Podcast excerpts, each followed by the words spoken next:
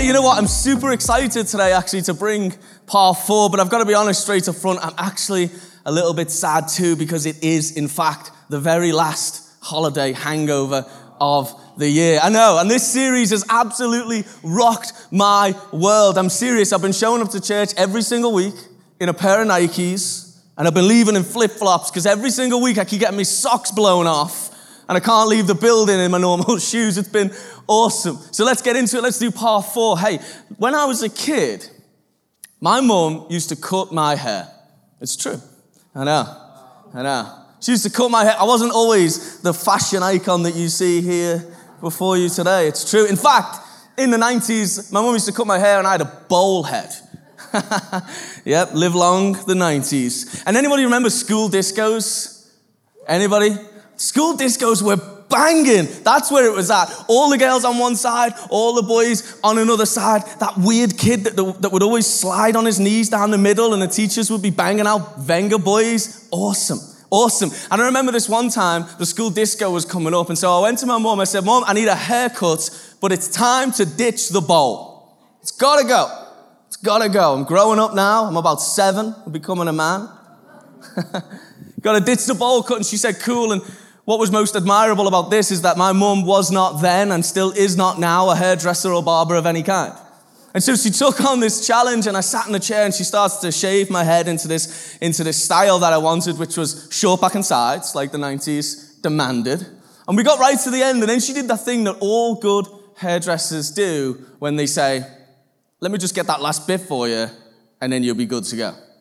And so I sat back in the chair and the tension started to fill the room and I started to pray like really, really hard. And in a moment, everything kind of changed. Because as she took the clippers, and bear in mind it's the 90s, so they're, they're huge. They're not like they are today. They were like the size of a toaster. As she took the clippers and put them up to my head, almost instantly I could feel the steel against my skull. The problem with that is that you're not actually supposed to feel the steel. And in a moment, my mum freaked out and jumped back, and then I started to freak out. And she did the international mum sign of, oh my gosh, there's no going back from what I've just done, which looks like this. And I said, what have you done? And she said, she said, when I've gone to shave your hair, I forgot to put the guard on the clippers, and I have shaved a zero into your beautiful head. And so there I was, starting to freak out big time, thinking, there's no way I can go to the school disco looking like this. I look an absolute mess. I'm never going to get my first slowy, ever. That's not, that's not going to happen. I'm never going to dance to Savage Garden again. This is crazy. And then it dawned on me because, because it dawned on me that I remember in my school at that time in the 90s, you couldn't have a haircut that was less than a one. And so I'm sat in this chair, and the only thing to do is to shave off all my hair. And my mum's shaving it off like I've just joined the military, and I'm in floods of tears. I'm thinking, this is the worst scenario possible. This is an absolute nightmare. I'm not gonna get to go to the disco. And not only that, I'm now gonna get suspended from school. How am I ever gonna make it out alive? My social life is over. God, you have forsaken me. and so the next day, I got up and I calmed down. And I went to school and I was trying to keep it incognito. I was trying to be a seven year old ninja. I was trying to blend in, but then in the corridor there he was. And I locked eyes with him. And he locked eyes with me. And he came bounding over. And he was standing over me taller than I ever remember him. And it was Mr. Morris, the head master. And I'm thinking, here it comes. Jesus, take the wheel. As he just starts to rain down suspension claims on my tiny life. But in that moment, something crazy happened because he didn't only not suspend me, but he started to laugh at me. And I thought, this is strange. And then he turned around and he said to me, Have you shaved your head in commitment to the play? And how could I forget? The reason why there was a school disco was because it was the end of the year. And at the end of the year, in this year in school, everybody had to have a part in the play. And I had been cast as a street thug in a rip-off of the play Grease. Ours was called Gel. True story. It was actually called Gel. And I'd been cast as a minor street thug in this minor role, and he thought that I'd shave my head in commitment to the role as if I'm some sort of method actor. And everything kind of worked out well from there. I crushed the role the, in the play. I absolutely smashed it, if I do say so myself. I didn't get suspended. I went to the disco and I got the slowy, and life was good. And it all worked out. Isn't it amazing, though, how sometimes in your life, some of the biggest obstacles that you can face can often become the greatest opportunities. Some of the biggest hurdles that you have to jump over in your life whether you're a kid or an adult, can sometimes turn into the greatest of opportunities. Some of the hardest fights that you can find yourself in can sometimes turn into the greatest opportunities of your life. Have you ever seen this in your life? Have you ever been stuck in the middle of a situation where you're thinking, man, this could not get any worse. This is the worst case out. This is the worst case possible. There's no good that can come from this. Maybe, maybe you're in a relationship and you're thinking, how on earth am I ever going to get through this relationship barrier? There's no coming back from what she did or what I did. How are we ever going to push past this? Maybe you're thinking to yourself, how on earth am I ever going to get out of this dead end job? Not me, I'm kidding. I'm all right. How am I ever going to keep moving forward? How am I ever going to get through to my kid who just won't listen? And if you've been following God for a while, and maybe you haven't, but if you have, you've been following God for a while, you can look and you can see that God has always been working behind the scenes of your life, whether you realize it or not. Isn't it funny how sometimes if you've been following Jesus, if you've been following God, you can almost forget instantly every situation and everything that He has brought you through when you're faced with another one and you're stuck in the middle questioning His ability to do it for you again. let's be honest, the new year is here and it can be good sometimes, can't it, to look over and laugh and look at last year and think about everything that we achieved and everything that we did and all the good times we had. But if you're anything like me, sometimes a new year can bring a little bit of discontentedness. It can bring a little bit of frustration, maybe with the way that things p- played out in certain situations. And if we're not careful, we can find ourselves playing the I wish game, can't we? You ever played the I wish game? Where you find yourself going, ah, I wish I'd have just handled that a bit better last year. I wish that I'd been turned on to my finances just a little bit, a little bit better last year and I'd saved maybe a little bit more. I wish that I'd ditched that one last year and found the one this year. I wish, I wish. And the problem with playing the I wish game is that it can start to leave you feeling unmotivated, unproductive, and sometimes even depressed. And we can become fixated on all of the stuff that we didn't do last year and all of the stuff that we did do that we wish we hadn't do. And we can get stuck filling our eyes with things that we have no control over now instead of looking towards the year ahead. If you're looking for a message for tonight's talk. I've called it this Don't look back. Don't look back. Because I want to encourage you. And the truth is, I kind of want to encourage myself as well and remind myself as I remind you that God still has a plan for you. God still has an, has an idea for how your life can go if you just stop looking back. You know, in the Bible, there's this guy called Lot, and um, He's an Old Testament character, which just means that his story happened before Jesus came, and, and so it's in, the, it's in the front half of the Bible. And we actually know a lot about Lot. Cheap joke. We actually know a fair amount about Lot. We know that Lot constantly struggled with being caught up in the present moment. Who else can relate to that? We know that Lot constantly struggled with getting swept up in the present moment and forgetting about the consequences of his actions and how those consequences took his life in a very different direction. Who else can relate to that? You know?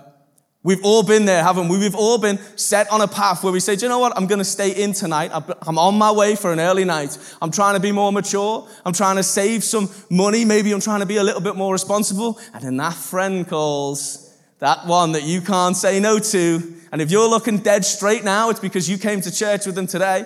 Then you can relate to this because they call and you're like, hey girl.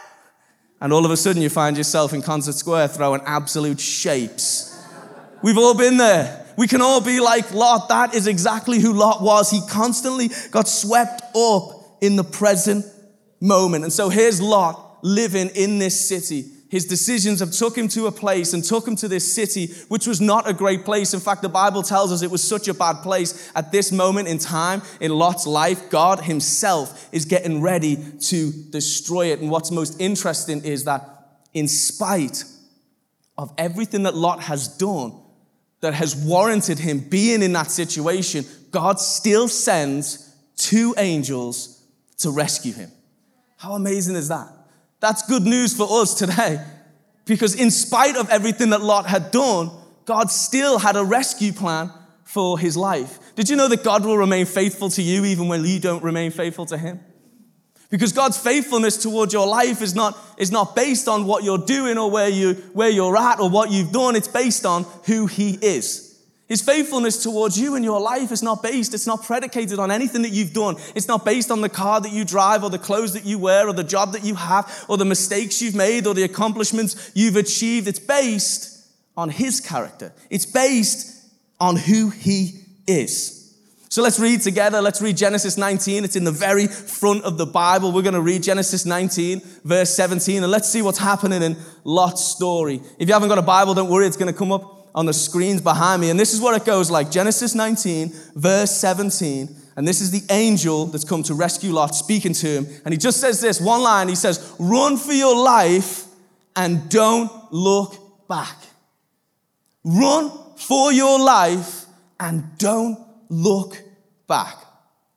Let's jump down a couple of verses to verse 20, and this is what it says See, there is a small village nearby. Now, this is Lot having a conversation with the angels. And he says this He says, Please let me go there instead. Don't you see how small it is? Then my life will be saved. All right, the angel said, I will grant you your request. I will not destroy the little village, but hurry, escape to it, for I can do nothing until you arrive there. Lot reached the village just as the sun was rising over the horizon. Then the Lord rained down fire and burning sulfur, sulfur from the sky on Sodom and Gomorrah, and he utterly destroyed them, along with all the other cities and villages of the plain, wiping out all the people and every bit of vegetation. But Lot's wife looked back as she was following behind him, and she turned into a pillar of salt. You can almost feel the tension in this story because it's the part of the movie where the good guy who's made some bad, bad calls has started to try and make the right decision and the clock is ticking and when he finally does he starts to run and then he looks back and his wife gets turned into a pillar of salt. And i wonder how many of us are in a situation now where we're trying to move out of it into 2019, but we're playing the part of Lot's wife and we're stuck on pause and we're paralyzed because we're looking back at 2018 and we're saying to God, like, God, it wasn't supposed to be this way. I thought that, I thought that I would be a lot further on now, God. I didn't really mean to make those mistakes and we find ourselves paralyzed because we're looking at everything that's happened and everything that's behind us instead of fixing our eyes onto the village and running forward to it. I don't know how your 2018 panned out, but let me encourage you with this. What's behind you might be on fire. What's behind you might be a mess. But if you look in the right direction, you'll see that God is for you and he still has a rescue plan for your life. You might have left 2018 feeling like it is over. You might have ran from 2018 thinking, I have just escaped with my life. I only feel like God, I've just got here by the skin of my teeth. Surely this is over. But I want to promise you, it is not finished. It doesn't matter how you feel that it is, because let me tell you this faith is greater than feeling. Even if it feels like you've only just made it, even if it feels like it should have swept you up, even if it feels like you couldn't have done any worse, worse with the time that you were given last year, faith is greater than feeling. You're not done. It's not over. If you're sat in church today with breath in your lungs, then God still has a plan for your life. I love in the Bible how nothing is there just as commentary. Did you know that every single thing that's in the Bible, every single word, every single crazy name that no one can really pronounce uh, right at the start, everything that's in there is in there for a reason. It's not just there just because. And I love that in this, in this scripture in verse 23, when it says this, Lot reached the village just as the sun was rising. He was the writer who wrote this down. He wasn't feeling particularly artistic this day. He wrote it down because it's important because he wants us to know in 2018, it doesn't matter what you've come from, if you're running in the right direction, just as the sun is rising, it means a brand new day was starting. A brand new day was starting for Lot, just like a brand new day is starting for us today. A brand new year is on the horizon. God is the God of new beginnings. You know, when I first got married, I, um, I got married quite young. I got married at 25, which I know is not super young, but outside of all of my church friends, I didn't know anybody else that was married. And so I was really adamant that I didn't want to become this typical husband kind of character. You know, those ones where you can, um, you can kind of pick them out because you look at the way maybe that they're dressed and you think, you are definitely married because your wife defo bought those clothes. You know those ones usually got like Velcro shoes on and stuff. And so I was adamant that I didn't want to become that guy. But then I kind of let myself down early on in the game because I got lost in the supermarket. Pulled a classic, classic husband move. In my defense, I don't actually like going to the supermarket. I don't actually like going the Asda. And that's nothing more than I just don't understand why you would get fully dressed to go somewhere when you can order exactly the same food from exactly the same place in your underwear in your own house. I don't understand why you would want to put yourself through that. Have you ever been to the supermarket at peak time? Don't do it. I am convinced the writers of the film Jumanji just looked at the supermarket experience and said, hey, let's just swap all these crazy people out for some rhinos and they'll never know that we're just telling the story of the supermarket. It's crazy. It's purely a survival exercise. It is mental. And so I found myself in this situation and I got in the supermarket and I lost Beth. And I'm looking around and I'm, and I'm trying to find her and I'm like, Beth, Beth. I've got to be honest, I'm starting to freak out. I'm like. And I couldn't see her anywhere. There was kids screaming. There was, there was husbands and wives screaming at each other and then screaming at the kids. It was absolute chaos and I couldn't find her. But then, over all the noise, I began to hear, Courtney. And I thought, Jesus? I'm pretty dramatic as a person, and so I thought, God was maybe calling me home because I honest to God thought I was going to die in the freezer aisle next to some delicious Chicago town pizzas. And so I was like, Jesus, take the wheel. And then I heard it again. I heard Courtney, and the chase was on. And then I did that thing that everybody does when you lose someone in the supermarket, but you don't want them to, you don't want other people to know that you've lost someone in the supermarket. Do you know this? Where you go and find the middle aisle in the Asda, the biggest one. It's like the express lane for trying to find people. And then you have to do you, you have to do this certain type of walk because you don't want anybody to know that you've lost your wife, or your husband. And so this is how it goes. And I'm like, bah, bah. and I can hear the voice, Courtney, Courtney, and it's getting louder and louder, and I'm getting on top of it. And right, I think to myself, right, this is definitely coming from either this aisle or the next aisle. So I swing a right and I turn into that aisle, and all of a sudden, there's like this metropolis of nobody except me and this little girl. And she's there and she's dancing and playing and she's this pink frilly dress on and she's totally oblivious to everything that's going on. And then I hears it again. I hears, Courtney. And then I realized that that voice is not even my wife's voice. And this woman, she came around the corner and she scooped up her kid. And it was in that moment that I realized I have the same name as a five year old girl. You see, I followed the wrong voice and it took me totally to the other side of the shop, and I still didn't find Beth for ages. But in 2019, if you want to stop looking back, you have to, you have to listen to the right voice. It's never been more important to listen to the right voice, but the truth is, it's never actually been harder, has it? In a world that demands so much of our attention, so much of the time, how do we listen to the right voice. I read a study the last couple of weeks when I was preparing for this talk, and I found out that these super smart people, they figured out that on average, the average person over a 24 hour period, he is 20 to 30,000 words. How crazy is that? And then I got home and I was hyped up to tell Beth, and I went to tell her, but I couldn't get a word in, and then it dawned on me that these dudes probably weren't married because she said at least 10,000 words in the first five seconds. But seriously, though, I want to ask you the question of what are you listening to? In fact, more importantly, who are you listening to? Who are you letting speak into your life? You have to listen to the right voice in 2018. Do you know a good way to make sure that you're listening to the right voice in 2018? It's simply this cut away all of the negative people. Eject negativity from your life. Imagine for a moment a life where your self worth is no longer dependent on the negative opinions of others. And I know that life can be hard and sometimes it can be difficult and sometimes people go through some really, really challenging stuff, but don't you just hate it when you're around those glass half empty kind of people?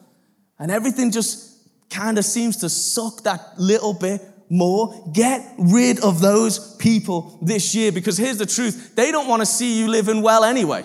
They don't want to see you living strong anyway and living free and living in your purpose anyway. They just want to be boo buddies with you.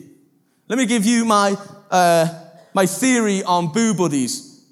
It's always the people that are too scared to get in the game that boo from the seats, isn't it? Doesn't it always seem to be the negative people that seem to have so much time on their hands to boo what someone else is doing? To talk negatively about your dreams and about what you're doing, about what you're trying to achieve. Get rid of those people this year. Think about it like this an entire sea of water can't sink your ship unless the water gets inside the ship. Don't let negative people inside your life in 2019. Do you know what's crazy that I read and I found out? If you listen to negative people or people who complain, for more than 30 minutes a day, do you know that it actually starts to damage the part of your brain that deals with problem solving? That's a scientific fact. Isn't that crazy? And what's funny about that the most is, is that it doesn't damage the person who's complaining. Oh no, it damages the person who's listening. Listening to the right voice has never been more important. And so we've got to ask ourselves a question like, how do we even do that anyway? How do we listen to the right voice in, in a world that's full of communication, that's full of social media exposure? Well, one of the ways that you can do it is simply this you could just read your Bible every single day. And I know that isn't groundbreaking, but how often have you turned up to church and you, you're dependent on someone to have read the Bible for you, or you go through your social media feed and you're hoping that someone's posted a scripture? If you want to know what God says about your life and about the potential that He's placed on you, then go straight to the source. Read your Bible, get on a plan, and get in the Word every single day. Make a commitment at the start of this year to say, I'm going to read my Bible 20 minutes, half an hour, whatever it takes, every single day. You know, you can get apps now, and I'm a bit of a tech fiend, so I love this. You can get apps now that will read the Bible to you. How crazy is that? Not only that, you can put a soundtrack underneath. It's really soothing. You try it. Because I'm convinced that one of the guys that actually reads the Bible to you is Morgan Freeman. the voice of God, the guy who plays God in Bruce Almighty, can read the Bible to you on this app. You should check it out. It's awesome. It will track your project, your, your progress. You can make notes. You can highlight. It is amazing. Another great way that you can make sure that you're listening to the right voices in 2019 is simply this get in a life group. Join a life group. Do the opposite of what boo buddies have been doing and how boo buddies have been negatively affecting your problem solving, negative, negatively affecting your lifestyle. Do the exact opposite of that and join a life group. You can join them in the foyer right here tonight. Get around some people who only want to see you living well. Get around some people who only want to see you strong, who will build you up, who will hold you up and have no agenda. I think that Lot in this story had this locked down. I think that he really understood this principle. I think he had this idea on Lot because here's the thing it doesn't say that Lot was a perfect dude. In fact, it says that he was quite the opposite. But none of that mattered because when the angels came and told, them, told him the plan, he was able to listen to the right voice and it changed his life. He was able to gain a fresh start, a brand new beginning, because he could understand that the voice that he was listening to was the right voice. We have to listen to the right voice. Lot listened to the right voice, and it changed the course of his life from destruction into deliverance. He listened to the right voice and it took the trajectory of his life from sin into salvation and he gained a brand new start. I wonder how many of us are looking for brand new starts this year in empty resolutions. How many of us have made resolutions this year and already broke them? Because last week was actually the week on average when most people break their resolutions. And so we're a week away from that now. So I wonder how many of us in this room have said one thing and then broke them. And so at the outset of this year, I want you to understand that you don't need any more empty resolutions. You need redirection. You need to listen to the right voice and then you need to redirect your life. It's a two part deal though.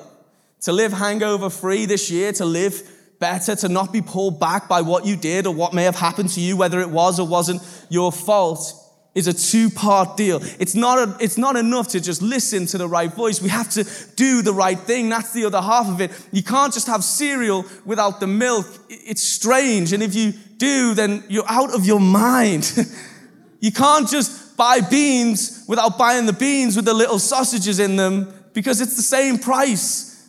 And if you do, and you're not a vegan or you're a vegetarian, you need to get your head on straight. It's a two part deal. You can't have Bert without Ernie. It's a two part deal. You have to listen to the right voice and then you have to do the right thing. And this is what James said, who was the brother of Jesus. He says this He said, We shouldn't just be hearers of the word, but we should be doers of the word also. So we have to listen to the right voice for sure, but then we have to do something with what we hear. And what we have to do is we have to run in the right direction.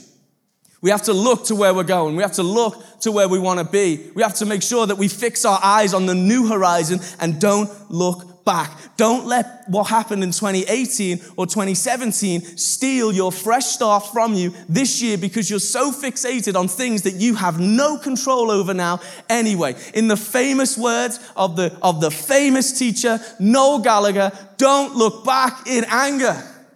Don't do that. Don't look back in anger this year.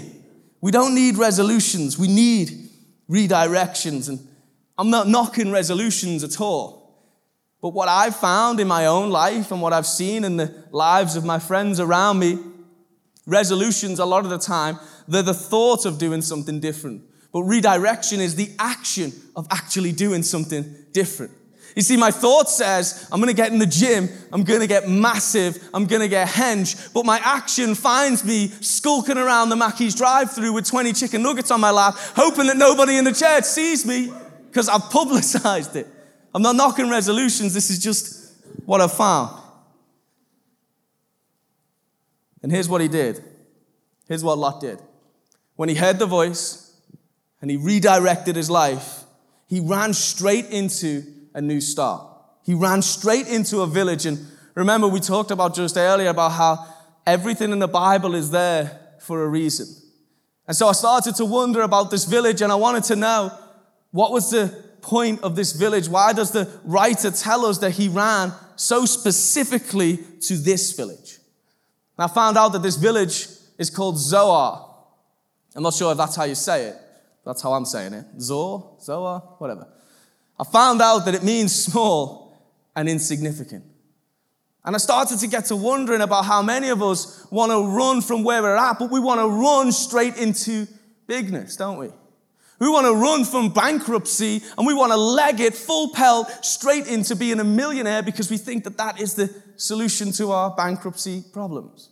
We want to run from one bad relationship into the amazing Instagram marriage, but that's just not how it works.